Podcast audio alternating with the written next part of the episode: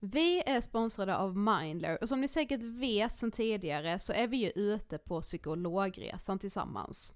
Men hur vet man egentligen när det är dags att söka hjälp? Ibland uppstår saker i livet som kommer utmana oss och kännas tufft. Det mesta självläker vi oss igenom, för vi är menade att ta oss igenom en viss mängd påfrestningar. Men ibland behöver man professionell hjälp för att ta sig ur jobbiga perioder i livet. Men vart går då gränsen? Vad är en del av livets skavighet och när är det läge att söka hjälp? Det sägs till exempel att stress är farligt, men att också kan vara bra. Alla sover dåligt ibland, så när har man egentligen sömnproblem? Ångesten kommer väl krypande för de flesta någon gång. Så när ska man se ångesten som outhärdlig? Hur vet jag? Med oss som psykolog har vi såklart min gamla psykolog Linnea Seidbrant. Okej, Linnea, hur mycket ångest är en del av livet och när ska man liksom söka hjälp för den? Ja, men ångest är ju en känsla som vi alla får då och då. Men när ångesten är så pass återkommande och intensiv att den påverkar ditt fungerande och orsakar ett stort lidande, då tycker jag att det är dags att söka hjälp. Sök hellre för tidigt om du är osäker. Då kan vi oftast med en ganska enkel insats förebygga svårare ohälsa. Och det är bra att tänka på att du förväntas ju inte kunna diagnostisera dig själv mm. med någon fysisk ohälsa. Och det behöver du inte heller kunna göra när det kommer till din psykiska ohälsa. Vi kommer att hjälpa dig att avgöra. Gud vad det där är, alltså det, är det tror jag är haken för så många, inklusive mig själv, att jag ska redan veta vad mitt problem jag ska är innan jag kommer in. till... Ja. Oh jag ska komma till psykologen och säga hej, jag har liksom eh, PTSD och trauma och eh, kanske eventuellt ADHD mm. och eh, är nedstämd och kanske en depression. Alltså. Ja, precis. Och vi, jag menar, vi har ju pluggat i fem år, vi psykologer, just för att kunna göra bra och grundliga bedömningar. Ja. Så lämna det till oss. Ja, gud vad, alltså varför? Ja, det är jätteintressant. Ja, verkligen. Ladda ner Mindler till din telefon och läs mer på mindler.se.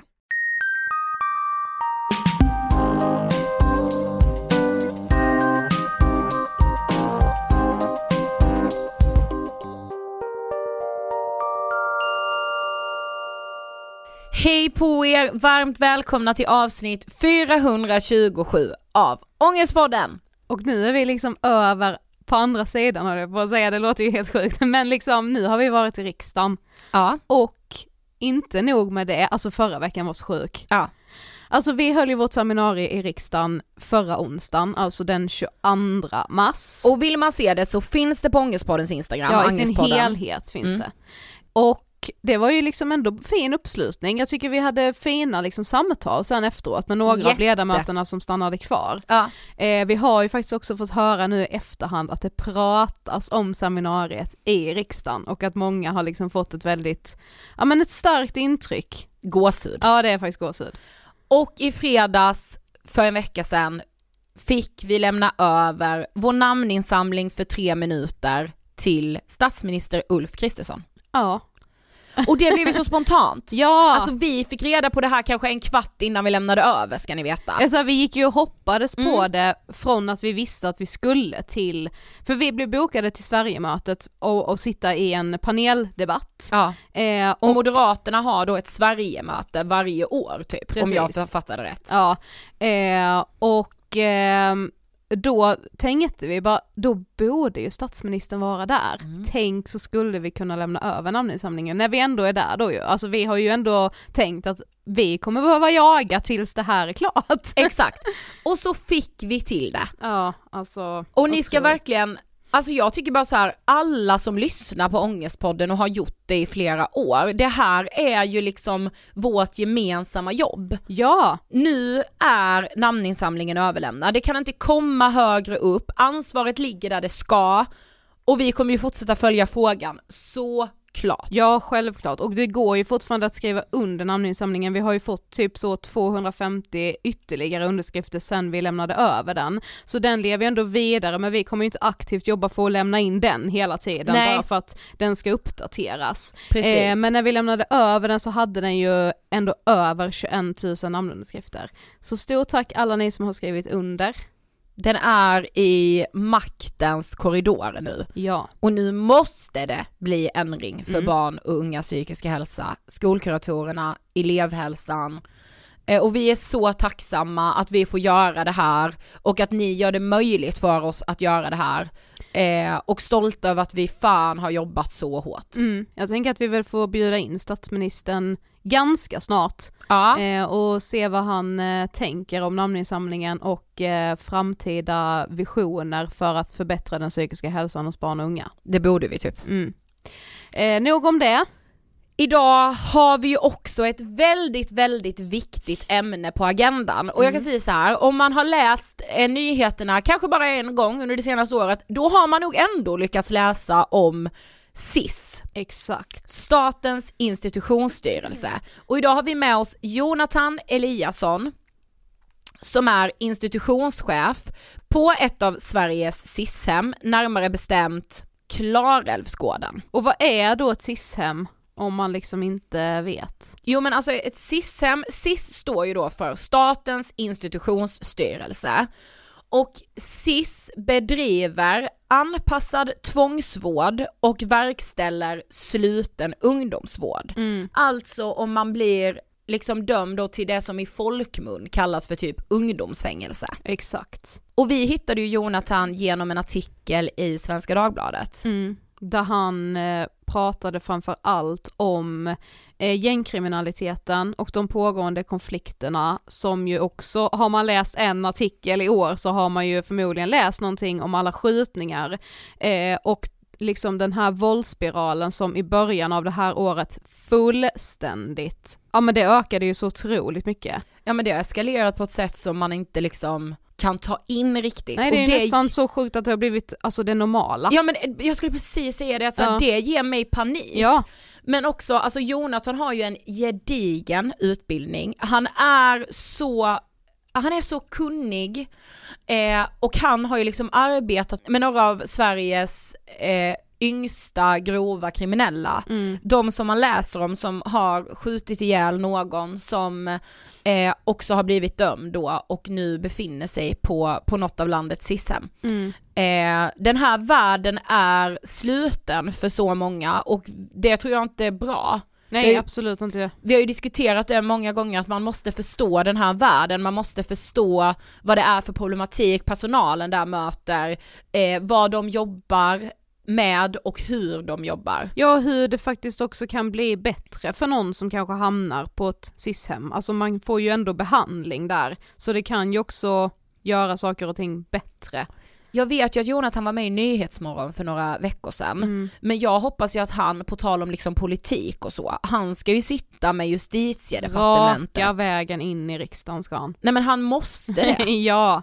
Ja, nej, nej men you're in for a treat om jag säger så. Mm. Vi rullar intervjun med Jonathan Eliasson om SIS. Varsågoda.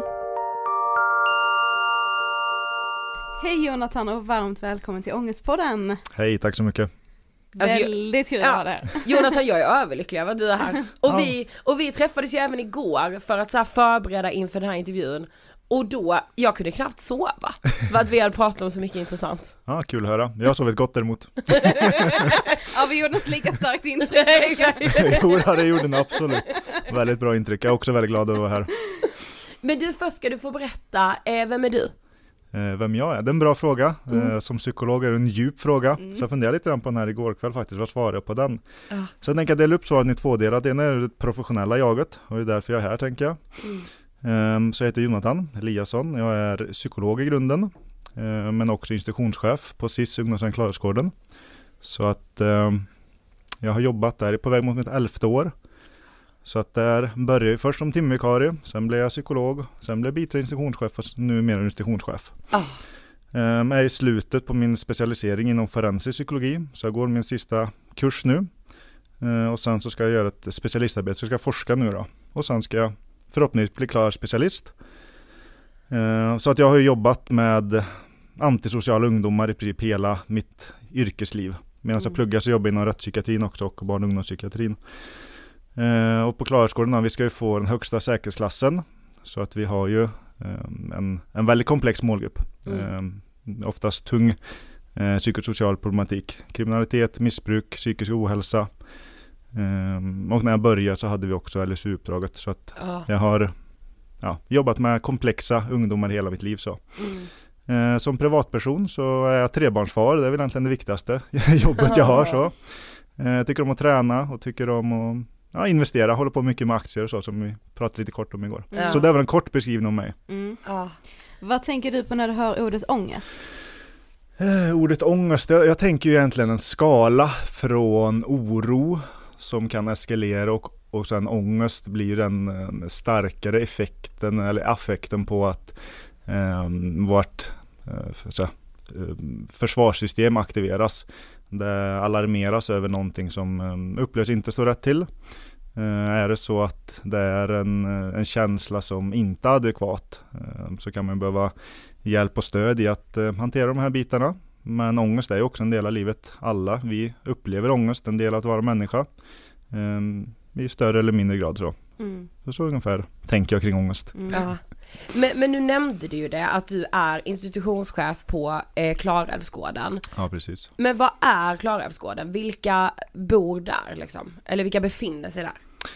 Ska jag börja beskriva kort själva myndigheten för Statens institutionsstyrelse? Det är ju så att säga Precis, en, en för man- ganska okänd myndighet för många. Men man läser ju om det i media hela tiden nu. Ja. Alltså väldigt många tror jag har läst om, om SIS. Mm. Mm. Eh. Eller hört liksom. Exakt, ja. Ja. vi börjar i den änden. Vad är SIS? Vad sista?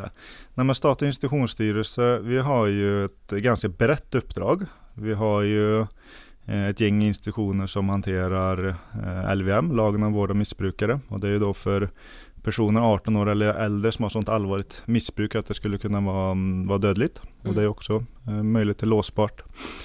Eh, och sen så har vi ju LVU, lagen om våra unga. Och då är det ju eh, socialnämnd som har beslutat att det finns ett eh, behov av, av tvång, att ett LVU. Eh, och att de behöver då vara på SIS. Mm. Eh, och sen har vi ju LSU, lagen om sluten ungdomsvård. Och det är ju då en, en, en brottspåföljd. De är dömd till ett straff helt enkelt. Ehm, så att vår myndighet har ju hela det spektrat. LVU är också ganska brett. Det är ju alltifrån den eh, skolpliktiga målgruppen. Så alltifrån eh, ganska unga barn. Eh, 10, 11, 12 år. Eh, och sen så de icke skolpliktiga. De som är målgruppen på min institution. Och vi har ju då 16 år upp till 21. Så när den dagen du fyller 21 kan du inte längre ha ett LVU. Nej, just det. Så det, vi har den äldre målgruppen då. Och sen så finns det institutioner som, eller avdelningar som har lite olika eh, nischningar så. Vi har ju eh, någonting som heter SFA eh, för ungdomar med, eh, ja, med särskilt förstärkt avdelning står det för. Och det är då för ungdomar eh, men också klienter inom LVM som har mycket psykiatri och olika funktionsnedsättningar så, och eh, utåtagerande beteende tillsammans med det. Så det är väldigt anpassad vårdmiljö. Man bor ju oftast då eh, själv eller i väldigt liten grupp Jaha. i en väldigt anpassad miljö. Så. Eh, sen har vi STB, särskilt tillsynsbehov och det är mer för de väldigt utåtagerande ungdomarna. Eh, tanken är att vi kanske ska få sådana avdelningar eh, 2025 när vi då får den högsta säkerhetsklassen. Eh, och sen så finns det också andra nischningar, eller SU-ungdomarna bor på egna avdelningar. Sen har vi de som är dömda för sexualbrott. De har också sina avdelningar. Och sen har vi någon avdelning för de som har eh, neuropsykiatrisk funktionsnedsättning, mycket eh, autism. De får en, en anpassad vård utifrån eh, deras fungerande. Så, så att ett väldigt eh, så att säga, brett målgrupp vi jobbar Ja. med. Mm. Eh, och vi har upptagningsområde hela Sverige. Så att våra ungdomar är ju främst ifrån, i alla fall på Klarälvsgården, främst ifrån eh, storstadsförort då, skulle jag säga. Så att vi har ju den målgruppen som man, eh, men mycket läser om nu i tidningarna, de här Mm, gängkriminella. Precis. Eh, det är ju det är de som bor hos oss. Mm. Mm. Och vi kommer ju komma in mer på just den målgruppen men vi tänker också först att anledningen till varför många kanske på senaste tiden också läst mycket om SIS eller hört talas om det är ju för att det har kommit väldigt mycket kritik Mm. mot, mot myndigheten. Det är dels att det är väldigt mycket, eh, ja men långa köer, det finns liksom Mm. inga platser till de som behöver en SIS-plats. Eh, också liksom att man har diskuterat ja, kompetensen på de som arbetar på SIS. Mm. Eh, hur skulle du bemöta den kritiken? Eh, Jag tycker det är jättebra att vi granskas. Vi är en myndighet som ska granskas, vi är en myndighet som tål att granskas. Eh, Det finns brister som, eh, som har förekommit definitivt. Om vi börjar prata om den här kösituationen du tog upp så är det så att vi får inte ha kö. Nej. Rent lagmässigt så ska vi kunna erbjuda plats året om, dygnet runt. Så ser det ut.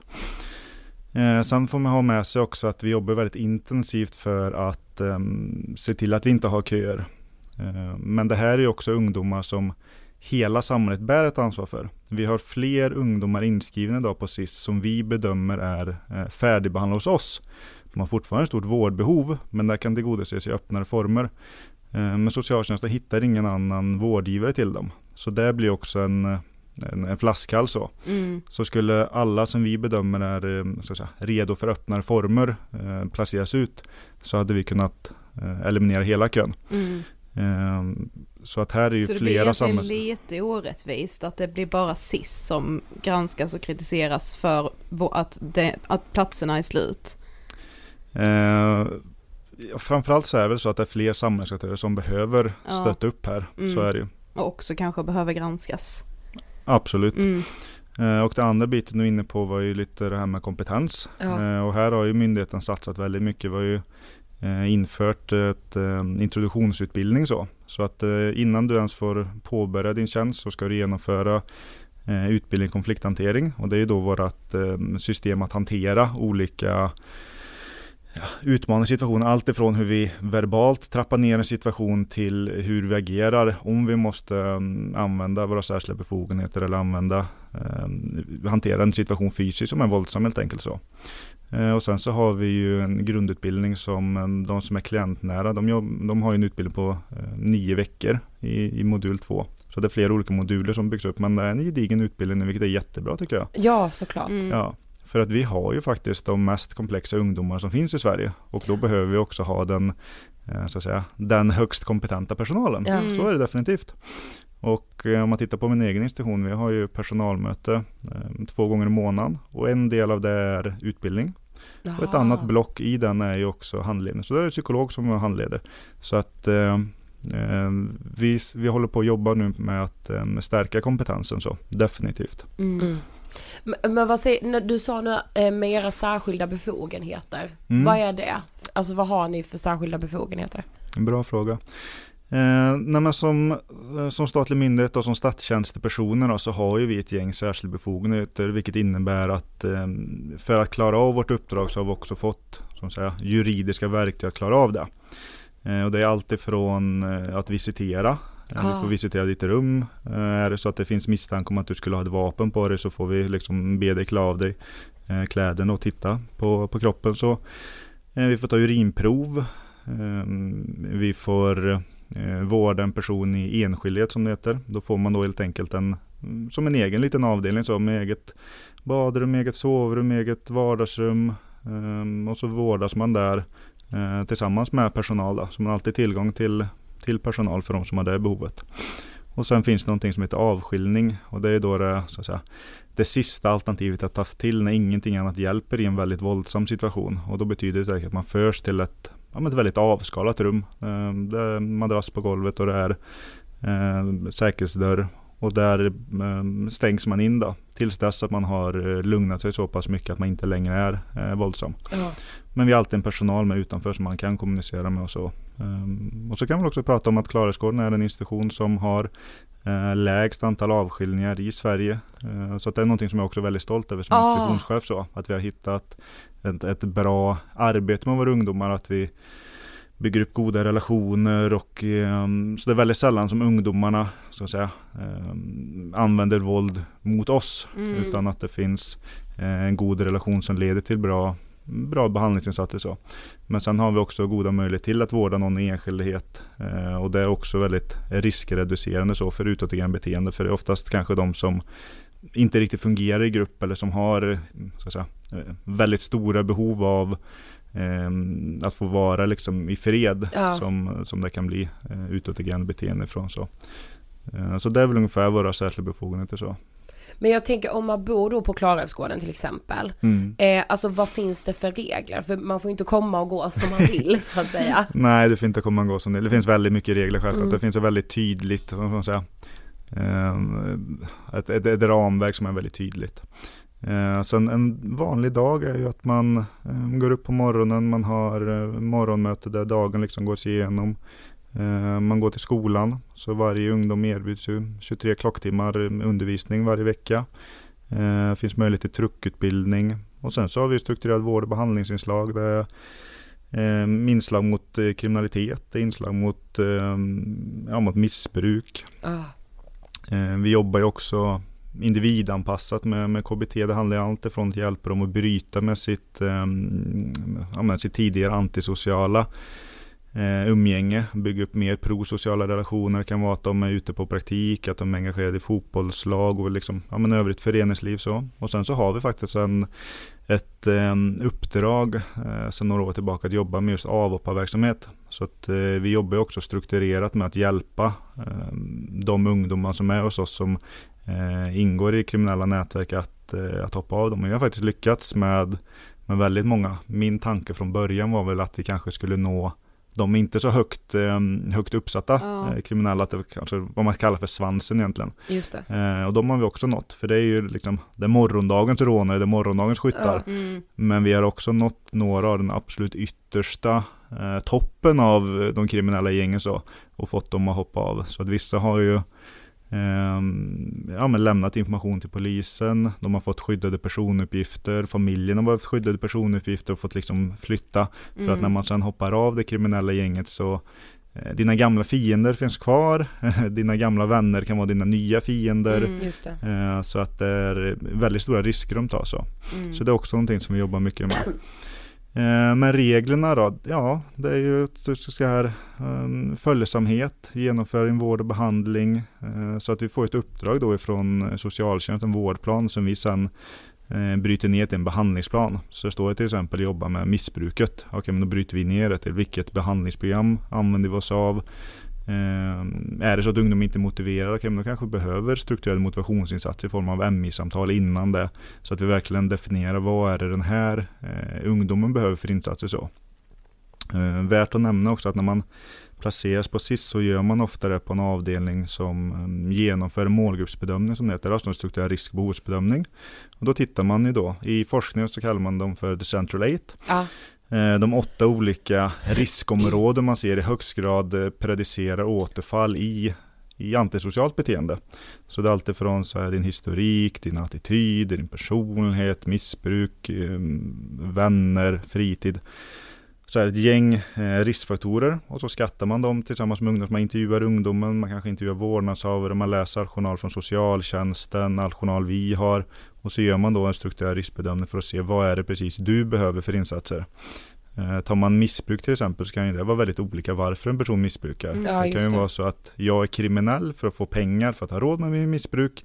Eller att när jag missbrukar bara tillsammans när jag umgås med de här antisociala individerna för att de missbrukar. Mm. Men tar vi bort de vännerna, ja men då då finns inte det här drivet i missbruket. Nej. Så då kanske vi satsar mer insatser på att okay, men du behöver en prosocial fritid, du behöver de här sakerna, bygga upp nytt nätverk. På så sätt når vi också ett missbruk. Medan i andra fall är det missbruket som driver kriminaliteten. Okay, men det är där vi satsar.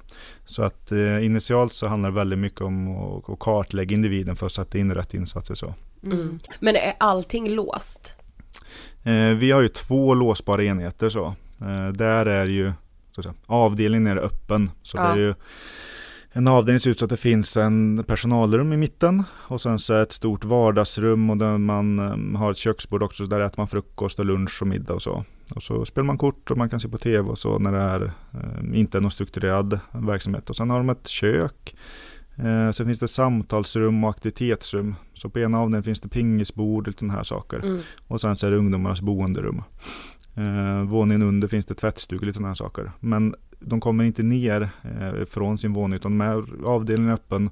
Eh, men därifrån kan de inte röra sig fritt så. Mm. Och sen har de ju ja, med stora rastgårdar och så. Eh, men allting är ju också innanför ett skalskydd. Så det är ju ett, ett högt stängsel med eh, sertinatråd runt.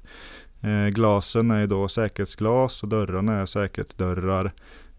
vi har kameraövervakning, vi har vissa fönster är det detektorer utanför så skulle något gå sönder så kommer det gå larm och um, vi har radarkameror så kameror också så här kan zooma in och, och följa efter ifall det kommer bilar, ta regnummer så att det finns en väldigt hög um, teknisk säkerhet så, så att uh, de kan inte röra sig fritt och uh, vårt område är också um, övervakat så. Mm. Men om man då fokuserar på de här killarna som många läser om i media nu som Mm. mördar varandra. Eh, många av dem kommer ju till er, du sa ju också att det är många från just Stockholm som kommer till er. Mm. Eh, om vi bara börjar liksom med, hur mår de när de kommer till er? Eh, väldigt olika. Eh, för ibland när man läser i media om det här så får man nästan en bild av att det är så att säga, en grupp. Men Mm. det är ju flera olika subgrupper. Eh, och min upplevelse också är ju att den här gruppen har förändrats lite grann över tid. Eh, när jag började jobba för eh, ja, snart 11 år sedan eh, så var de oftast, de som använde dödligt skjutvapen, de var oftast äldre. Eh, de kanske var 18-19-ish och lite, ja men däromkring så. Och hade haft ett ganska men en långvarig eskalering i sitt kriminalitet. Mm. Men också hade varit uppmärksamma från samhället från ganska tidig ålder, redan i skolålder så.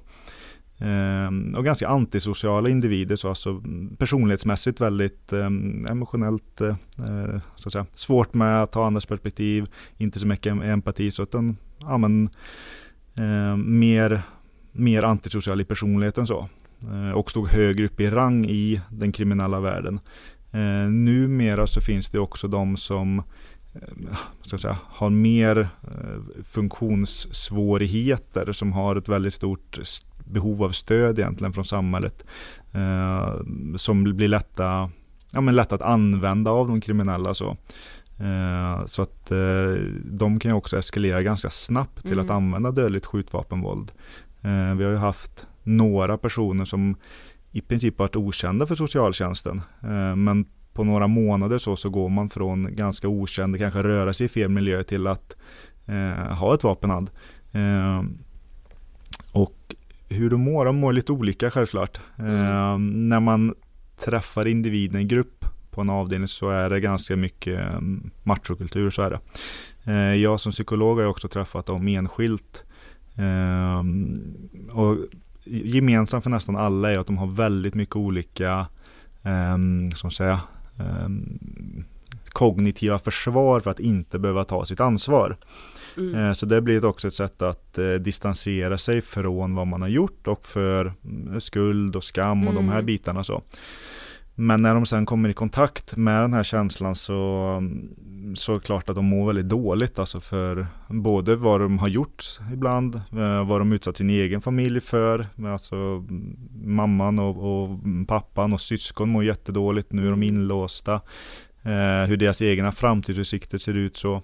För att man får också ha med sig att både i, i ålder men också utifrån eh, funktionssvårigheter så är det här ofta personer som kanske har svårt att eh, se hela konsekvensbilden av sitt handlande och förstå eh, allvaret vilka konsekvenser det kan få för dem också.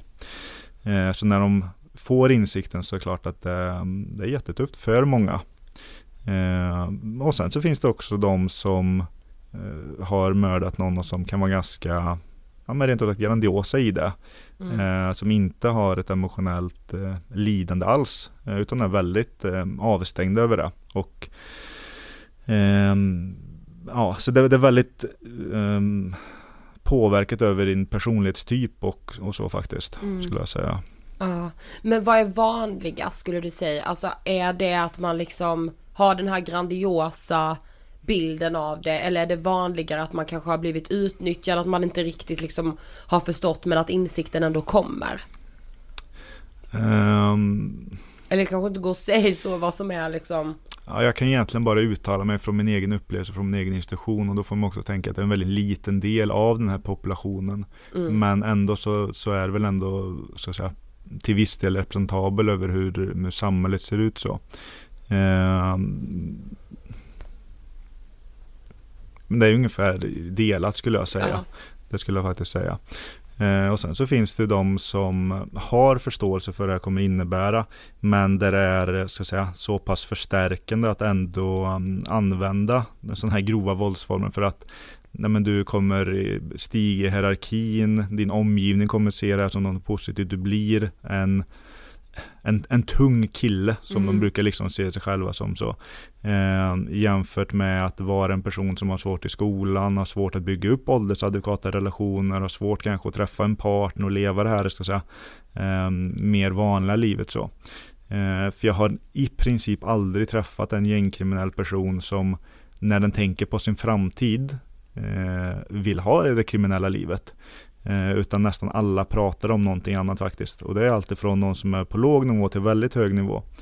Eh, med det sagt så tar de inte stegen i rätt riktning eh, alla gånger. Eh, ibland gör de definitivt det. De kanske börjar gå i skola hos oss och börjar få en eh, skolförankring, börjar bygga relation med en medarbetare för första gången på länge som är tillitsfull och så vidare. Eh, men man får med sig också att de står väldigt långt ifrån samhället. Mm. De har ganska så att säga, dåliga betyg i grunden. De har svårigheter i skolan, de har ingen riktig skolanknytning och när man är då med i ett gäng, alltså det finns mycket fiender och du kan inte röra dig fritt eh, riktigt. Du måste ha skottsäker väst oftast och liksom, ja men du måste ha, ha koll på din rygg. Väldigt många av de som jag träffar som är lite äldre, som har levt ett kriminellt liv under ett gäng år, eh, ja men de har ju nästan en utmattning. Och då har de inte jobbat en enda dag i sitt liv. Men Nej. det är extremt tufft att vara kriminell. Det är jätteslitigt. Och då är det bra att vi kan kliva in och liksom så här, okej det finns alternativ, det finns eh, andra vägar att gå. För då finns det här fönstret man pratar om där de faktiskt eh, kan vara motiverade att kliva av gänget. Eh, för en del är det ju så att ja, men de har växt upp med de här personerna och det är liksom deras närmaste vänner. Eh, så att det är också svårt att göra, så att säga, att bryta med det. Ja, bara börja om på ruta ett, någon helt annanstans liksom. Ja men precis. Mm. Eh, för jag brukar tänka som att det skulle vara som ifall jag skulle kliva in i ett kriminellt nätverk. Jag har ju ingen aning om hur, hur för jag mig, hur pratar jag och så vidare. Mm. Och jag har ju haft eh, personer som, de har inte varit ett dugg nervösa inför så att säga eh, väldigt grov brottslighet. Men sen när de ska börja i en vanlig skolklass så har de varit så nervösa så att vi får liksom skicka med personal för att de vågar inte gå till en vanlig skola själv. För att det känns så avlägset. Så att vi har ett eh, så att säga, väldigt brett spektra av, av ungdomar där för en del är eh, det antisociala, det normativa och Ja, det andra är det precis. som är klurigt. Mm. Eh, Så det kan ha varit mer normalt för dem att utföra ett rån än att sitta i skolbänken? Ja, för vissa, absolut. Mm. Eh, för de är också lite inskolade i det här från, eh, från tidig ålder. Många har ju från ganska ung ålder eh, dragit runt ute. Det har inte varit kanske så mycket tillsyn i hemmet. Man har börjat umgås med andra antisociala ute och man börjar bygga upp de här kontaktnäten och, och ja men då är det de antisociala handlingarna som blir det som blir förstärkande. Eh, det blir ifall jag gör ett brott så är det ingen som liksom säger emot utan det ses som något positivt och så eskalerar det här. Mm. Men när vi pratade första gången så sa du att man kan dela upp de här unga mördarna i två kategorier. Eh, vilka kategorier då? Mm, då får man tänka sig att det här är en väldigt eh, generalisering Mm, utav ja, mig så såklart. att det är inte är två grovhuggna bilder så. Men det är väl lite som jag är inne på, det är ju de här som har med de väldigt antisociala personlighetsdragen helt enkelt. Som eh, med, med tiden med stor sannolikhet kommer uppfylla kriterien för en antisocial personlighetsstörning. Eh, som har svårt att känna empati, som är eh, spänningssökande, Eh, och som har en ganska grandios självbild så, som kan tycka att det är en, en positiv upplevelse av att som säga, utöva kontroll, utöva makt, utöva våld över någon annan så att det blir eh, någonting väldigt förstärkande så. Eh, så det är ju den eh, väldigt antisociala gruppen. Mm. Eh, Och sen har vi den andra gruppen som där det finns en del eh, funktionsnedsättningar, mycket inom eh, neuropsykiatriska funktionsnedsättningar. Är, eh, begåvningsmässigt ligger man lägre eh, och det är ju att man kanske inte har hela bilden med sig av vilka konsekvenser det här får. Eh, och att man vill få den här identiteten. Eh, för kriminalitet är ju en identitet i i den här målgruppen som är på glid i, ja, men kanske främst de här um, socioekonomiskt utsatta områdena, Ja, så finns det en möjlighet att bli någon via det kriminella. Mm. Eh, och jag kommer ihåg vi hade en ungdom som beskrev det väldigt bra. Han sa att liksom, men, men ifrån, eh, ifrån den förorten han kommer ifrån, där det fanns några vägar. Den är skolvägen, eh, det andra är fotbollen och det tredje är kriminaliteten. Och sa men jag, jag är inte särskilt smart och jag kan inte spela fotboll, så vad fanns kvar? Mm. Och jag kommer ihåg också, jag utredde en, en kille gjorde jag som var eh, men ganska högt uppsatt i, i den kriminella världen så. Um, och det min rekommendation var eh, särskola och eh, LSS-boende framöver. Och så fick jag ju ställa en till mig, vad skulle du själv välja? Var, var särskolekillen eller, eller var det en gängkriminelle som, ehm, som folk såg upp till och som fick eh, tjejer och så vidare. Så att när man tittar på de här eh, kriminaliteten idag eller beteendena utifrån så är det väldigt många som säger men shit hur kan det bli så här, varför gör de så här? Mm. Men när man mm. sitter och pratar med dem så även ifall jag verkligen fullt tar avstånd från, från deras beteenden så finns det en logik som gör att jag, jag kan förstå det. Ja. Och det ger ju möjlighet att kunna behandla. Mm. Eh, för om jag inte har någon alls förståelse så kommer jag aldrig kunna eh, hjälpa personen att göra andra val. Eh, så det är väl också den här andra målgruppen som, som i grunden kanske inte har den här starka antisocialiteten utan det är andra eh, delar som har lett eh, till att man då hamnar i det här väldigt grova mm, våldet. Mm. Men liksom hur har det sett ut rent alltså historiskt? Mm. För den här ökningen vi ser med så pass unga individer som mördar och som använder så grovt våld. Alltså det känns så nytt. Ja, att mm. det just geografiskt också sprider sig så mm. enormt mycket nu. Var ja. kommer liksom utvecklingen ifrån? Vad tänker du? Nej, Eller vad ser du? vad jag ser? Ja, det här är bara mina egna eh, tankar och mitt eget resonemang. Så, men jag tänker väl att det är en bild över hur samhällsutvecklingen ser ut. Eh, när jag växte upp så de som var tyngst kriminella då, det var ju mycket mer eh, rån, det var värdetransportrån, Eh, det var ganska mycket planeringar och de fick ju den statusen. Eh, sen var det ju några som, eh, som dödade någon och så vidare. Men sen så började det här med grova våldet börja också bli lite mer normaliserat. Till att när man, när man väl börjar skjuta så ja, men då börjar folk skjuta tillbaka. Mm. Och så har man gått över en tröskel så att eh, när man står i det läget, ja, men då börjar ju till slut att det dödliga skjutvåldet normaliseras. Sen tänker jag en väldigt viktig del är hur de kriminella gängen är uppbyggda. Mm. Ja, men förr så hade vi eh, ett gäng, kanske lite mer, ett flertal lite större gäng. Det fanns en ganska tydlig hierarki och gängen agerade också eh, lite mer så här ja, men hur ska vi agera nu? Det fanns ett, någon som bestämde och beslutade att nej men nu gör vi på det här sättet eller nej vi ska inte göra på det här sättet. Vilket också höll våldet i schack lite grann. Mm. De som var impulsiva kunde inte agera på impuls riktigt för det fanns någon annan i gänget som, ehm, som kontrollerade det. Just det. Medan nu tittar vi på de här gängen i förorterna. Eh, det är klart att de har ju sina eh, titlar och sina namn de här gängen. Men det är väldigt löst sammansatt.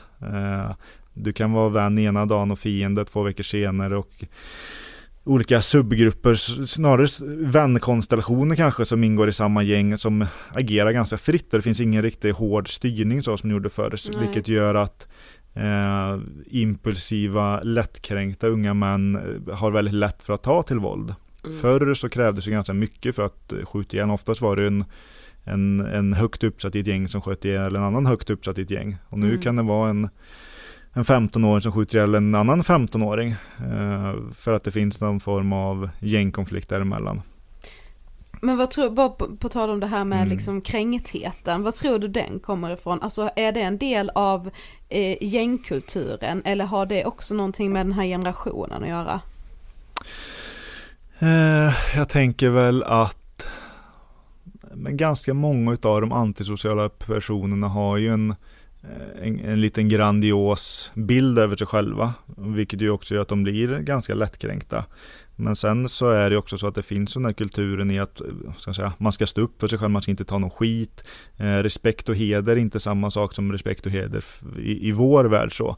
Så ifall någon eh, Ja men många beskriver liksom ifall någon tittar snett på mig då ska jag liksom så ja men vad fan är du då, vad vill mm. du mig? Mm, och helt mm. plötsligt, och den, är den också en antitroende person så kan inte den backa och helt plötsligt så, så är det en konflikt. Mm. Eh, för att det är lite så, ska säga, kulturen ser ut eller mm. identiteten är formad att, att vara så. Eh, alltså mycket handlar om att inte tappa ansikten för andra och också liksom visa sin, eh, sin våldspotential. För ifall jag viker ner mig så kommer någon försöka ta över mig eller köra över mig så. Mm. Eh, så det kommer mycket därifrån. Men jag tänker då, alltså hur kan det gå till när man liksom ja men säger till en ung människa att så här, du ska mörda den här, alltså hur ser den liksom Hur ser det anförandet ut? Alltså hur kan det gå till? Också väldigt olika. Ja. Eh, en del saker är ju eh, rena hämndaktioner. Att det finns ett eh, vendetta där en person att vet att nej men, får jag tag i den här personen så kommer jag döda den personen. För att den har gjort det här mot mitt gäng eller min familj eller mot mig. Eh, men sen finns det också det som är mer eh, beställningsjobb där det är eh, de här pengarna finns att tjäna Ja, och så blir det mer som en affärsuppgörelse. Men ifall du gör det här så, så är den här ersättningen som erbjuds. Eh, och sen så finns det snarare också de situationer som är att du är med i ett gäng och så eh, men blir du tillsagd att eh, den här personen eh, ska skjutas. Eh, så du behöver du behöver vara på den här platsen, eh, så här ser planen ut, efter det så kommer vi hjälpa dig och så beskriver man liksom vad bra allting kommer bli efteråt. Mm. Eh, Men ganska många blir ju personerna gripna och eh, lagförda sen. Eh, Så att det är allt ifrån beställningar till mer uttalat de här sakerna eh, ska du göra. En del av de ungdomar som får det till sig eh, är ju absolut redo och vill göra det för att kunna kliva i rang. Medan Ja. många andra kan ju också känna det här indirekta tvånget. Det är ju inte så att du blir tvingad fast indirekt blir du. För du kan ju Ja. inte säga nej heller riktigt. eh, Utifrån ja, utifrån de så att säga, våldskapital som finns i gänget. Så, Mm. så, så ungefär eh, ser det ut. Mm. Men just det här med empati och så, Mm, kan man liksom träna bort sin empati? Absolut. Ja.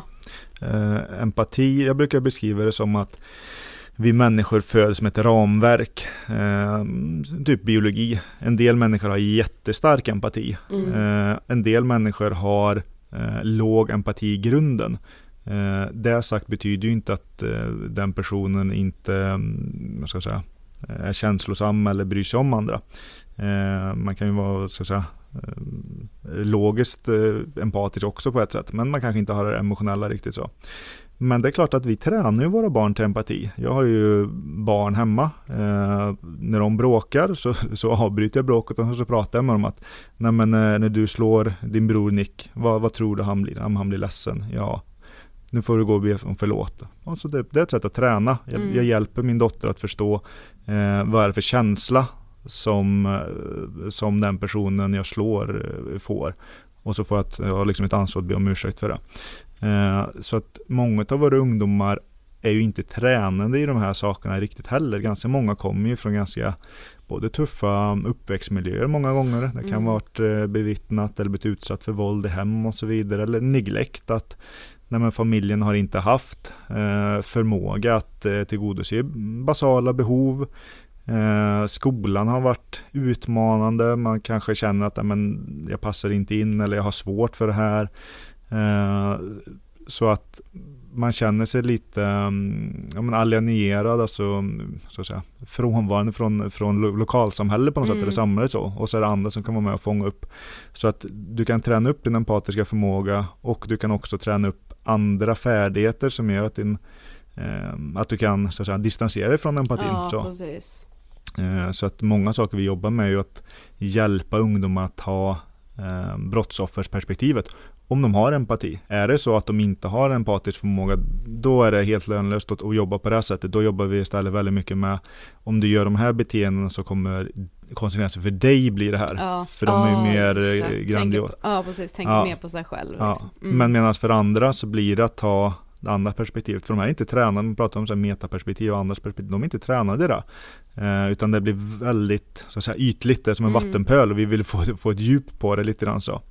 Eh, och det brukar också vara bra när jag gör de här riskbedömningarna, när man pratar just om empati. Och så frågar man "Vad- hur mådde du? Nej men jag mådde dåligt, hur kändes det? Ah, jag vet inte riktigt. Och så säger okej, du kan inte sätta ord riktigt på det alltså. Och så får man öva dem på att vara i i en jobbig känsla för att bygga upp lite Mm. både empatisk förmåga och ett eh, mer moraliskt resonemang. Så. För moral och empati är ju det som hindrar oss från att, eh, så att säga, eh, agera eh, illvilligt mot andra eller bara agera utifrån vad jag själv tjänar på. Så. Mm, precis. Men skulle du säga, alltså du som har jobbat så pass länge, har du lätt att skilja de här åt? Alltså är det, är det, går det fort att upptäcka att så här, här är det ingen mening att, att jobba med, med det empatiska och försöka bygga upp det? Eh, ja, men relativt snabbt skulle jag ändå säga efter att ha Mm. suttit i, i så många samtal Ja. med eh, en bredd av antisociala ungdomar så. Eh, ja, och sen är det vanligt att de försöker ju så att säga charmera mig eller Mm. eh, spela ut mig och manipulera mig. Det är ju rätt så vanligt att, och det är också en del av det grandiosa. Mm. Eh, så. Men eh, jag skulle nog säga att jag överlag är ganska bra på att snabbt kunna läsa av det och, och övriga kollegor eh, inom SIS också skulle jag säga är det. Eh, för vi behöver ju ha det med oss lite grann vad det är för, för ungdomar. precis ja. Eh, Mm. vissa ungdomar eh, är det bra att bygga en eh, professionell relation till för den kan vara bärande och så att säga vara, vara nyckeln in till behandlingen. Eh, Medan andra så är den professionella relationen behöver vi också ha med oss att men här är vi snarare brickor i ett spel där så här, hur, hur kan jag använda den här personen? Så att Mm. jag har ju varit med om många olika försök, alltifrån eh, charmerande där de försöker smickra mig till eh, olika manipulationsformer, hot. Så att eh, väldigt mycket olika former så. Eh, så där får man ha med sig med den målgruppen att de kommer snarare fiska efter ingångar till att kunna påverka mig. Och då behöver jag vara opåverkningsbar och en så här objektiv statstjänsteman. Mm. Ja men har du aldrig varit rädd? Alltså jag tänker dels både för fysiskt våld men också det här liksom att bli manipulerad. Eh, jag har varit rädd många gånger i mitt liv men jag har aldrig varit rädd när jag jobbat inom SIS. Det, det måste jag faktiskt säga. Och med det sagt så har jag Eh, varit med i jättemånga eh, komplexa situationer som ja, men en del är potentiellt väldigt farliga självklart utifrån eh, den målgrupp vi har och de situationer jag varit i. Så. Eh, men vi är också tränade i att eh, hantera situationerna. Eh, vi har ju också våra befogenheter som är till för att vi ska kunna hantera i princip alla olika former av situationer. Eh, och sen så eftersom det är en så pass jag säga, dynamisk verksamhet, det händer ganska mycket eh, saker på en institution, så är det regelbundet som vi får öva på de här situationerna och vara i de här situationerna, vilket ju gör att man blir trygg i det. Och jag Ja, vet mm. också att jag vet hur jag fungerar i de här situationerna. Jag vet hur mina kollegor fungerar här situationerna eh, och jag vet att det finns ingen situation vi inte löser. Eh, För så kan det vara ibland att det finns ju en krisgrupp på institutionen som jag leder, att man blir eh, tvungen att kalla in den för att hantera väldigt utmanande situationer. Och när jag är på väg in till institutionen då så kan jag vara väldigt lugn i att jag vet inte hur det här kommer lösa sig. Men jag är väldigt lugn i att det kommer lösa sig. Ja, För att jag vet att det kommer göra det, för att jag har tillit till mig och mina kollegor så. Eh, Och även ifall jag har ett gäng arga gängkriminella, extremt med kapacitet till våld, så är jag trygg i att eh, vi löser de situationerna. Eller vet när vi behöver backa och liksom så här, nu, nu, nu stänger vi igen den här dörren. Och så är det polis som behöver tillkallas också. Så, Mm. så att eh, jag har faktiskt aldrig varit rädd på jobbet. Mm. Alltså hur vanligt är det att det uppstår eh, bråk? Alltså på, skulle du säga liksom, på avdelningarna? Eh, Det varierar väldigt mycket över tid. Jag skulle säga att potentialen för våld är flera gånger om dagen. Hela tiden. Det är Eh, så pass? Ja, det finns mycket konfliktsituationer hela tiden. Eh, mellan ungdomar och som är begränsade. Det ligger lite i sakens natur på en låsbar enhet med eh, ganska unga eh, killar Mm. att det finns mycket konfliktytor så. Så att vi har ju en hög personalbemanning som Ehm, är närvarande för att hantera olika saker, säga, splittra grupperna, aktivera dem på olika sätt. Så att när man är på en avdelning så, så, så ser man ju inte allt det här taktiska som går till hela tiden där man vet att den här ungdomen ska alltid ha en personal runt sig och nu är den här så då vet man att ja, men den nickar till den för att betyda att jag går iväg och den här är kvar för att hålla koll. Nu gick två ungdomar iväg dit, okej då kommer någon ganska snart resa sig och följa efter för att se vad händer här borta. Eh, så att vi är med hela tiden så för att eh, riskreducera. Eh, så utifrån så att säga, det klientelet vi har eh, så är det väldigt sällan men med det sagt absolut, det, det uppstår våldsamma situationer så. Oftast så lyckas vi tidigt att eh, hantera dem. Då, Mm. då får man ju isär ungdomarna. Oftast är det två ungdomar som börjar slåss. Då får man isär dem. Eh, och så är det bra att få en låst dörr mellan dem och så går man till lite olika delar och så sätter man och pratar, vad har hänt här? Mm. Eh, och så får man de olika bilder och så ser man, kan vi lösa den här konflikten? För det är alltid det bästa liksom. Mm. Eh, och går inte det, ja, då får man göra någon form av intern förflyttning ofta så att den får byta så. Eh, Aha. Eller sektionera en avdelning så, just så att eh, vi stoppar våldet så. Mm. Men om det är liksom två personer som samtidigt är hos er som kommer från, liksom, ja men säg två kända gäng, alltså de är Mm. från ett varsitt gäng där det är en liksom känd öppen konflikt mellan gängen. Mm. Kan de ändå vara på samma avdelning eller ser ni då till så att de träffas aldrig under tiden de är hos er? Ja, det försöker vi verkligen så långt det går undvika eh, faktiskt. Mm. För att eh, där är ju risken så stor att det ska faktiskt uppstå en konflikt. Så, eh, så att då försöker vi ha dem på olika avdelningar. Så då går de inte till skolan samtidigt heller, eller liksom hur undviker man att de är med varandra? Mm, nej, men vi, vi, de kan gå i skolan samtidigt men vi kan sektionera vår skola i flera olika delar. Ah, Så det innebär att det är låsta dörrar mellan de här personerna som kan inte komma åt varandra. Ehm, och så är det ju. Varje morgon så har vi någonting som heter daglig styrning och då går vi igenom liksom vad hände igår på beredskapen, vad händer idag? Finns några konflikter att ta hänsyn till? Eh, och så gör man ju riskbedömning. Så varje ungdom eh, riskbedöms eh, tre gånger om dagen utifrån eh, risk för eh, reaktivt våld närmaste dygnet. Mm, Skolan okej. gör sina riskbedömningar. Så det kan ju vara till exempel de här två får inte mötas. Och i extrema situationer, vi har haft eh, fem pågående konflikter ibland också. Ja, så det, då, precis. då får ja. de inte mötas. Och då, då får vi lösa det liksom. Eh, För det är vårt uppdrag att lösa det. Så då Det får någon lärare gå till en avdelning, några är sektionerade, någon får sitta i en annat hus. Eh, för att vi ska ju tillmötesgå behoven av vård, vi ska tillmötesgå behoven av studier och vi ska göra det under säkra former. Men ibland så är det ett, ett, ett pussel att hantera. Ja, det känns som att lösa Rubiks kub ibland. Men, men Ja. alltså eh, hålls ni uppdaterade då av polisen? Att så här, okej nu den här konflikten är pågående eller nu är det här gänget inblandat i den här konflikten även. Det känns ju liksom som att alla de här gängkonflikterna här nu i Stockholm, men det har liksom Mm. Eskalerat och alla, fort, ja. ja. det är Mm. så, alla är insyltade i så Ja. många olika konflikter liksom. Hur, hur vet ni vilka som är fiender liksom? Är jättesvårt att veta Ja. eh, faktiskt. Är jättesvårt för polisen. Polisen har väldigt bra koll, det ska jag verkligen säga. De har bra koll. Eh, men det går väldigt snabbt eftersom gängen är så eh, dynamiska. Ja, föränderliga så. Eh, och eh, du kan agera i olika gäng Ja, samtidigt och så helt liksom. plötsligt har någon by- bytt sida och det är Ja. liksom, ja. Men sen är det också, vi har ju polisen och SIS har ju sekretess gentemot varandra. Så att eh, vi kan inte lämna ut information till dem och de kan inte lämna ut information till oss. Eh, däremot så håller vi på nu att eh, säkerhetsklassa del av våran eh, säkerhetsavdelning för att få underrättelseinformation. För det är ju en annan sekretessklass kring det. Ja just det. För då kan polisens underrättelse lämna över underrättelseinformation till våran underrättelse. Och sen så kan de då ska säga, ge, då den information, man- ja, ge den informationen de kan ge Ja, till precis. del på vår institution. Så. Ehm, för ibland så kan det vara så att vi känner till konflikter eller konflikter som varit på SIS. Men ganska många så, gånger så vet vi inte det. Så vi Nej. har haft ibland situationer där en ungdom går upp på en avdelning helt ny. Och det första som händer är att det blir en våldsam situation. För att det finns en konflikt på utsidan eller en konflikt sedan tidigare SIS.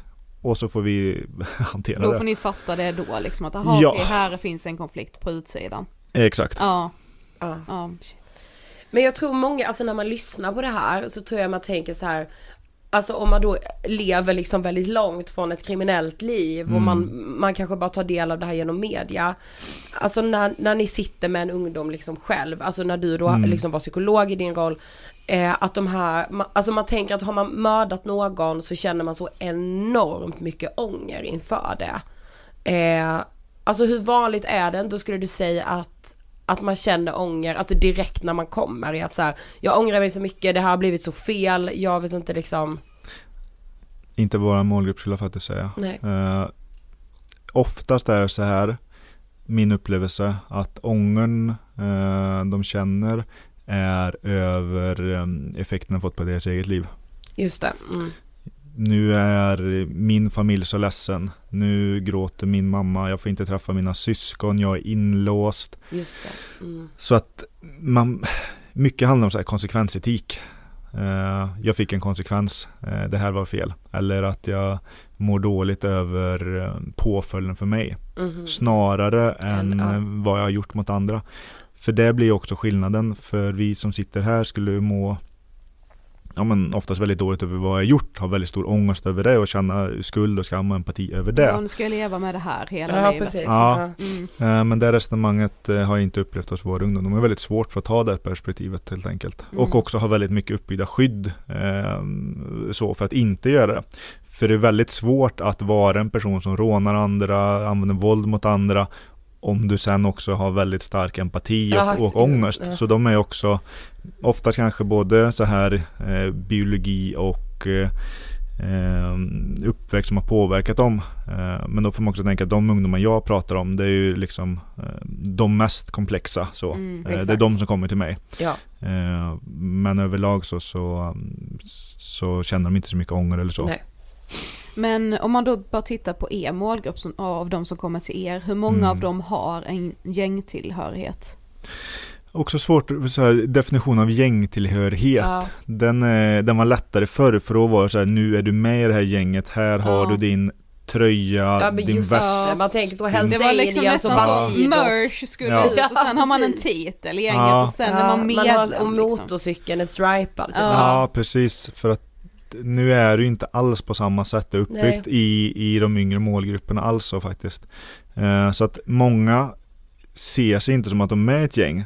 Men det kan vara så att det är ett kompisgäng på 15 personer som begår massa brott i, i olika konstellationer. Mm. Eh, det skulle jag ändå säga är ett gäng. för Ja, det betyder mm. att ifall, säg att jag blir rånad så skulle jag ringa och så skulle helt plötsligt 15 personer skydda mig. Mm. Eh, det är också en form av gäng. Eh, och sen så finns det de som är med i gäng där det är uttalat. Eh, populationen har definitivt ökat skulle jag säga. Mm. Eh, förr var gängkopplingarna eh, mer ovanliga. Eh, nu skulle jag nog säga att mer än, mer än hälften har nog en koppling till gäng. Och med det menar jag alltifrån du har ett, liksom ett titel på ett gäng och du är med i gänget till att du har ett, ett kompisgäng som du begår brottsliga handlingar med. Så, men det finns en, en förväntan på att du ska agera i, i, i, säga, i riktningen som de här individerna tycker också. Så. Ja, just det. Man, ja, precis. Mm. Du skulle få fiender om du, om du lämnade. Ja, det finns en form av liksom. påtryckning så Ja. att Ja. nej, men vi, vi agerar. Sen har vi inte veckomöten och någon eh, slogan eller så, utan, Mm. men vi är ändå Det liksom finns ett... liksom en gemensam sak. Ja, Ja, exakt och så. förväntan typ. Mm. Ja. Just det. Men, men om man då tänker på, på den delen då som har någon slags gängtillhörighet. Alltså är det ofta att det är den enda tillhörigheten de har? Eh, Eller har haft då innan liksom? Ja men eh, delvis. Mm. Eh, för de glider ju också bort. Kanske från andra tillhörighet. En del kan ju Ja. ha varit med och organiserade fritidsverksamhet, någon fotbollslag eller eh, lite sådana här saker. Men när du börjar umgås i kriminella gäng så väldigt många av dem som är prosociala tar avstånd ifrån det. Mm. Eh, man vill inte liksom eh, röra sig i den världen, Nej, den precis. sfären själv. Så att eh, då blir ju det antisociala eh, en ganska stark del. Sen finns det de som har både och. Det är också ganska vanligt att eh, jag har mina kriminella vänner och jag har mina vanliga vänner.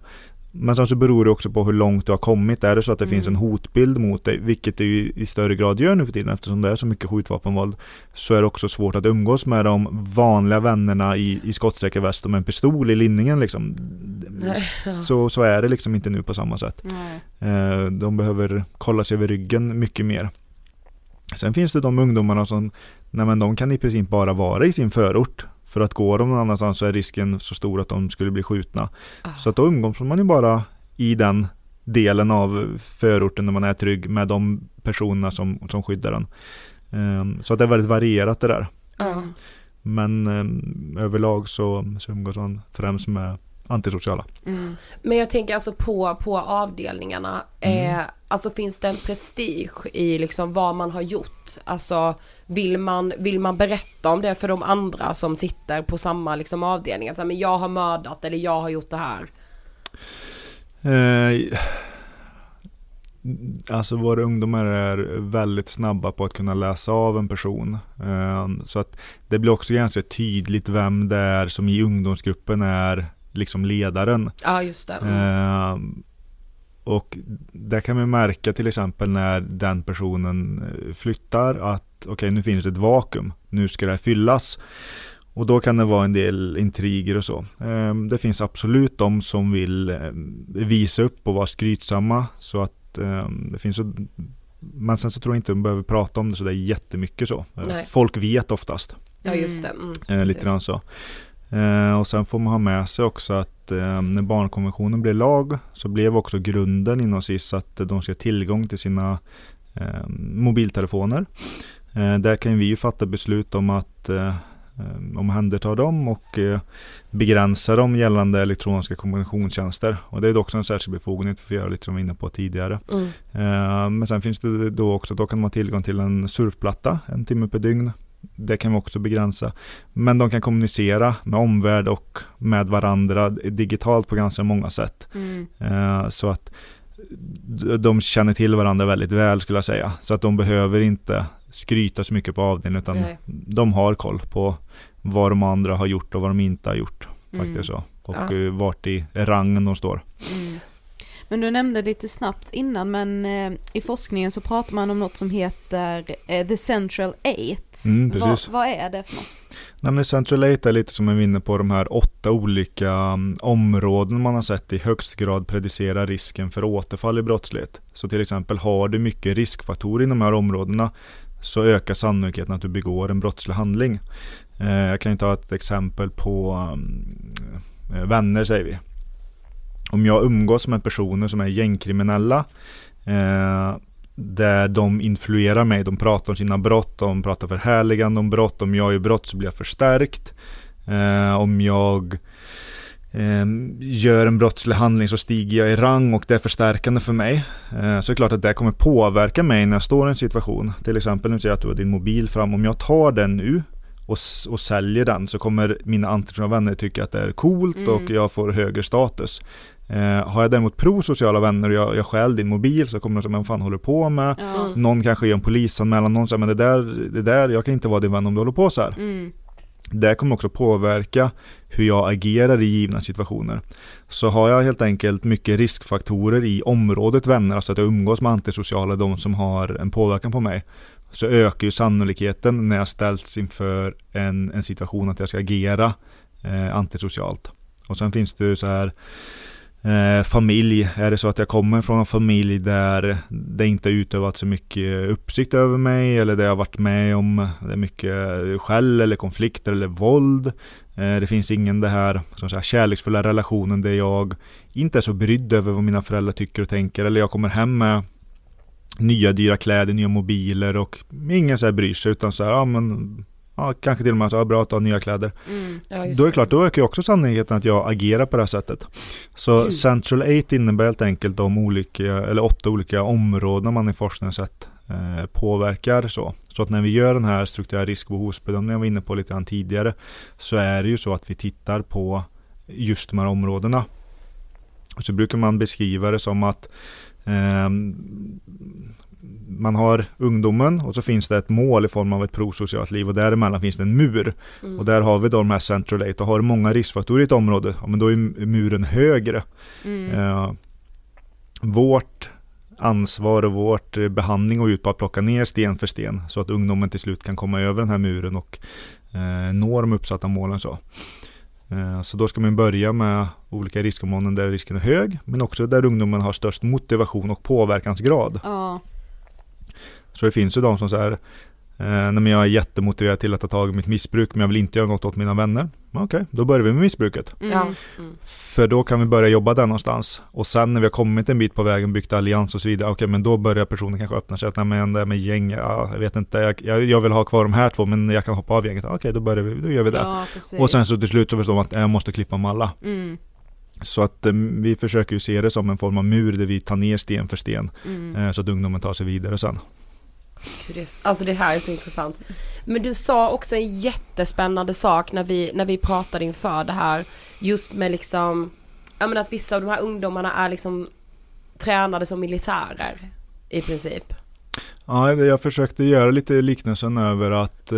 eh, så att säga, gemene man, när man läser om det här i tidningarna, det, det känns så himla, så att säga, avvikande och så himla märkligt och hur kan de göra så här och så vidare. Och sen så, Det är väldigt lätt att bli arg bara när man läser det. Ja, ja, arg, fördömande, man förstår inte Ja. alls.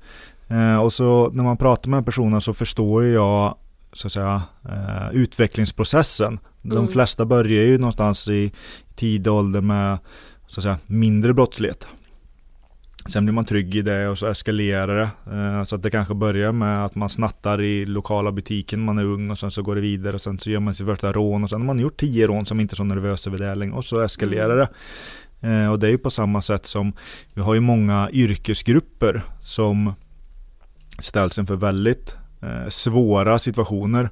Eh, är du brandman så ska du hantera eh, personer i, i dödliga krascher eller ta ner någon som kanske hängt sig. Polis ställs inför många svåra situationer. Militärer ska liksom eh, strida för si, med sitt liv som insats så att de kan behöva ta någon annans liv. Eh, så att där kan vi förstå utifrån att ja, det är prosocialt förankrat på ett sätt. Ja. Utifrån samhället så är det förväntat att man ska göra så här. Men utifrån de kriminella gängen så är det förväntat att du ska göra på det här sättet. Att du ska skjuta din rival, att du ska eh, använda våld mot det här gänget, att du ska eh, försvara dig själv och med just de här medlen. Så, så att det är egentligen lite samma, samma funktion som gör att för dem eh, blir det förstärkande och man kan då distansera sig från det man har gjort utifrån att Nej men det handlar ju med i det här gänget. S- Och de har ju gjort det här mot oss. Så då har jag ju rätt att det här. Precis som att nej men det här eh, landet har ju invaderat oss och då har jag ju rätt att det här. Mm. Eh, med det sagt så tar jag verkligen avstånd från kriminalitet och Ja. jag, jag gör ingen, eh, jag säger inte att det är samma sak utan jag försöker bara förklara att eh, på det sättet så kan de antisociala personernas eh, beteende förstås. För Mm. att det är så det liksom byggs upp att i den här världen är det okej. Mm. Och sen får vi ju... Ehm, det finns ju en ganska stark kriminell identitet Atanama idag. Ehm, de har musik, ehm, så här gangsterrap, ganska coola musikvideos, snygga bilar, de visar eh, vapen och skjuter med vapen, det är attraktiva eh, tjejer med i videorna och de här killarna är ganska unga, de kanske är 17 till 25. Eh, Så att det är också någonting där våra ungdomar på glid kan säga att det här skulle kunna vara jag, det här livet Ja. är att anamma. Så det blir också en form av, man säga, eh, gängens sätt att knyta rekryter. Mm. Eh, det blir ju liksom lite PR, Mm. eh, precis som reklam på tv är PR. Liksom att så här, köper du den här, titta vad lycklig du blir, titta vad glad du blir, titta vad attraktiva du blir. Mm. Och här blir det, titta du får mycket pengar du får, titta mycket snygga bilar, titta vilken status du får, titta vad brudar du får. Ehm, och det blir väldigt attraktivt att bli någon på det sättet också. Mm. Så att på så sätt kan man förstå hur man ehm, kan vilja göra en sån här sak. Mm. Exakt. Ja för ju mer, som, precis som all PR och reklam, så ju mer matad du blir av en viss bild, desto svårare blir det också att stå emot. Ja, Eh, men det, och det här kanske blir en stor fråga, men hur ser du på den här utvecklingen? Alltså hur ska vi liksom bryta den här våldsspiralen som vi ser i Sverige idag, som ändå sticker ut om man jämför med andra länder? mm. Och vad behöver samhället göra för att lyckas med det? Mm. 10 000 kronors frågan. Exakt, exakt. Sorry. Ja, nej men det är bra.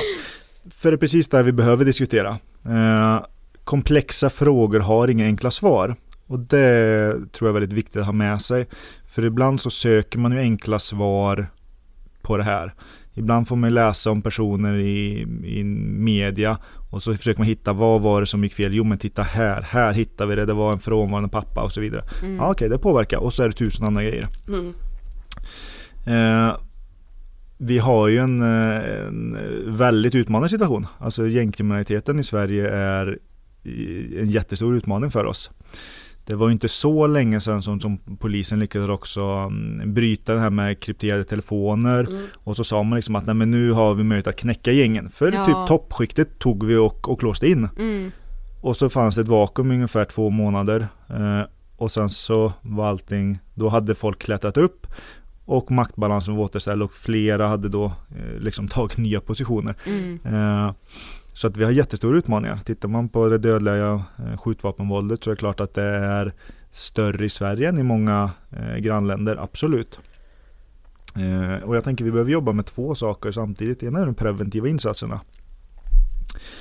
Eh, skolan behöver ha resurser att eh, tillgodose behoven hos eh, ja, men unga som är på glid. De behöver ha anpassade Ehm, studier för att liksom lyckas. De behöver ha hög lärartäthet. Ehm, man behöver samverka med vårdnadshavare. Ehm, så där behöver ju liksom eh, skolan få möjligheter. Sen är det socialtjänsten, de behöver ju tidigt kunna gå in och eh, genomföra insatser. Eh, sätta in insatser mot familj. Sen är det fler vårdnad, eller vårdgivare som behöver samverka. Psykiatrin jag vet ju, jag har jobbat inom psykiatrin, jag jobbar nu med utredningar. Är det så att du när du går i klass 5 ställs i kö för att utredas och du får genomföra utredning i klass 7. Mm. Mycket har hänt. Ja. Eh, din skolgång kan ha liksom eh, havererat. Eh, så här behövs ju också resurser för att snabbt kunna genomföra utredningar, ge rekommendationer. Vissa ungdomar behöver medicinering för att kunna klara koncentrationsförmågan eller att men, utifrån den här funktionsnedsättningen så, så behöver du anpassa på det här sättet. Mm. Så det är de preventiva insatserna. Sen så också samverkan, psykiatri, socialtjänst, vårdnadshavare. Eh, ja, men mycket sådana saker. Och sen så den andra delen är ju mer Eh, när det väl har skett, då, då krävs det ju att eh, det blir en eh, repressalie från samhället. Eh, att du ganska snabbt lagförs och, och får någon form av påföljd för det här. Eh, det tar väldigt lång tid idag att få påföljder. Vi har ju ungdomar som bor hos oss, vårdas med LVU, eh, men som väntar rättegångar för grova brott, eh, där de skulle kunna få ett LSU. Och en sån kan ju ta ett år ibland. Mm. Och så har du då varit hos oss i ett år, skött dig och liksom så här, men nu går det väldigt bra för dig. Och nu ska du få ett LSU exempelvis. Eh, det har ju ingen koppling till brottet mer än logiskt. Mm. Om, om jag gör någonting dumt här och ser sönder en dator och sen om ett år så, så får jag en konsekvens så har det ingen koppling med brottet. Nej. Och det vet man ju också inom KBT, kognitiv beteendeterapi, att eh, ju snabbare efter ett beteende som en, antingen en förstärkning sker eller en, en form av försvagning så kommer det påverka utkomsten väldigt mycket. Mm. Så att samhället behöver ju eh, lagföra de som gör brott i väldigt hög grad mm. för att de ska få en konsekvens för att reducera risken att de agerar på det här sättet. Konsekvensen behöver komma tidigt. Eh, och sen så också behöver vi bygga upp ett, eh, en tillit till samhället i de i utanförskapsområdena. Vi behöver ha, um, få igång människor i arbete, att de ska um, akklimatiseras i eh, samhället, att det ska finnas så att säga, allt ifrån så här, trygg anställning, eh, skälig lön, så att de också ska kunna vara så att säga, goda föräldrar och ha möjlighet att utföra föräldraskapet. Eh, så att vi behöver jobba med jättemånga saker. Mm. Ja, alltså det här är, alltså jag kan ju säga så här, Jonathan du måste komma tillbaka till podden. Men nu ska du få sista frågan. Yes. Vad inspirerar dig? Vad inspirerar mig? Det är mycket som inspirerar mig. Uh, det ena är väl att uh, förstå. Som psykolog vill man förstå. Man är ju expert på mänskligt beteende. Uh, vilket beteende är det jag helst vill förstå? Jo men det är det forensiska. Vad är det som leder till att en person skjuter en annan? Mm. Vad är det som leder till att en person eh, aktivt väljer att inte vara en del av normsamhälle utan faktiskt leva ett kriminellt liv? Det, bör, det vill jag förstå. Mm. Eh, och när jag kan förstå sådana saker så är det också väldigt förstärkande.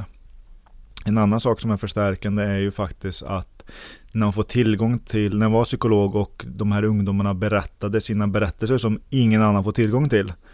Eh, och som var rent horribla en del faktiskt. Mm. Eh, det var också väldigt smärtsamt men givande också om ni förstår vad jag menar. Ja. Mm. Eh, som chef får jag inte tillgång till den här informationen. Men då det som är förstärkande är ju att kunna bygga upp en verksamhet som Eh, är så bra anpassat för att eh, tillmöte, tillmötesgå behov av vård, behandling och skolgång. Som chef är ju mitt yttersta ansvar att se till att min kärnverksamhet får resurserna att kunna eh, genomföra det. Mm. Och det gör jag genom att se till att vi uppfyller lagkrav, att se till att jag rekryterar bra underchefer, att se till att de förutsättningar för en god, säker vård och behandling finns. Och sen så också samhällsperspektivet. Jag räddar brottsoffer Mm. Eh, ja, alla mina medarbetare, alla SIS medarbetare genomför det här. Vi räddar brottsoffer från att bli offer. Vi hjälper ungdomar eh, att etablera sig tillbaka i samhället.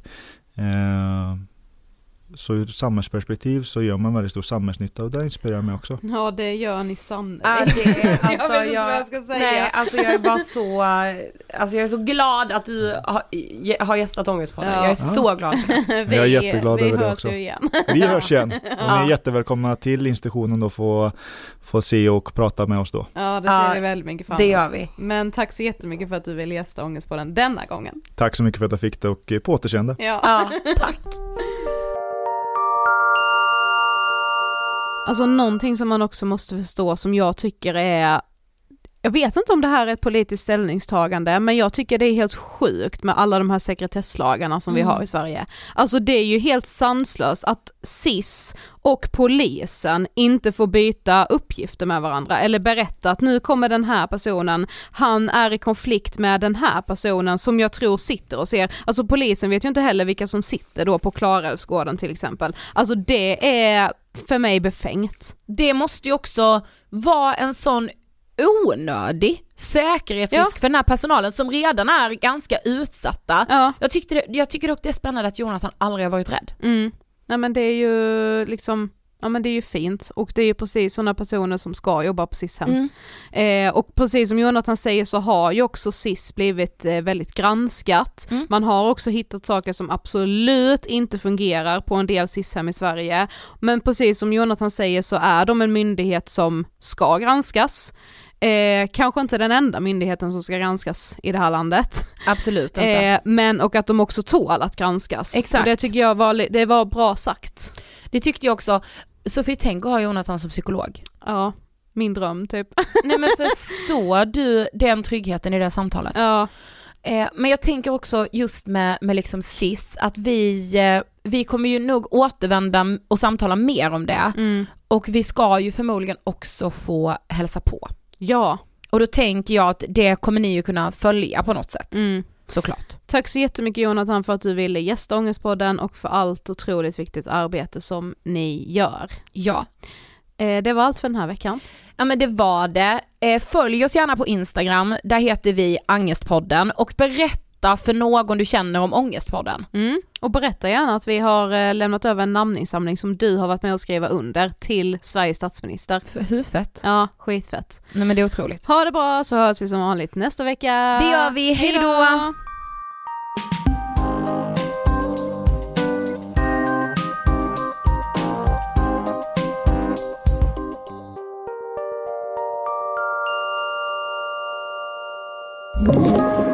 Podplay.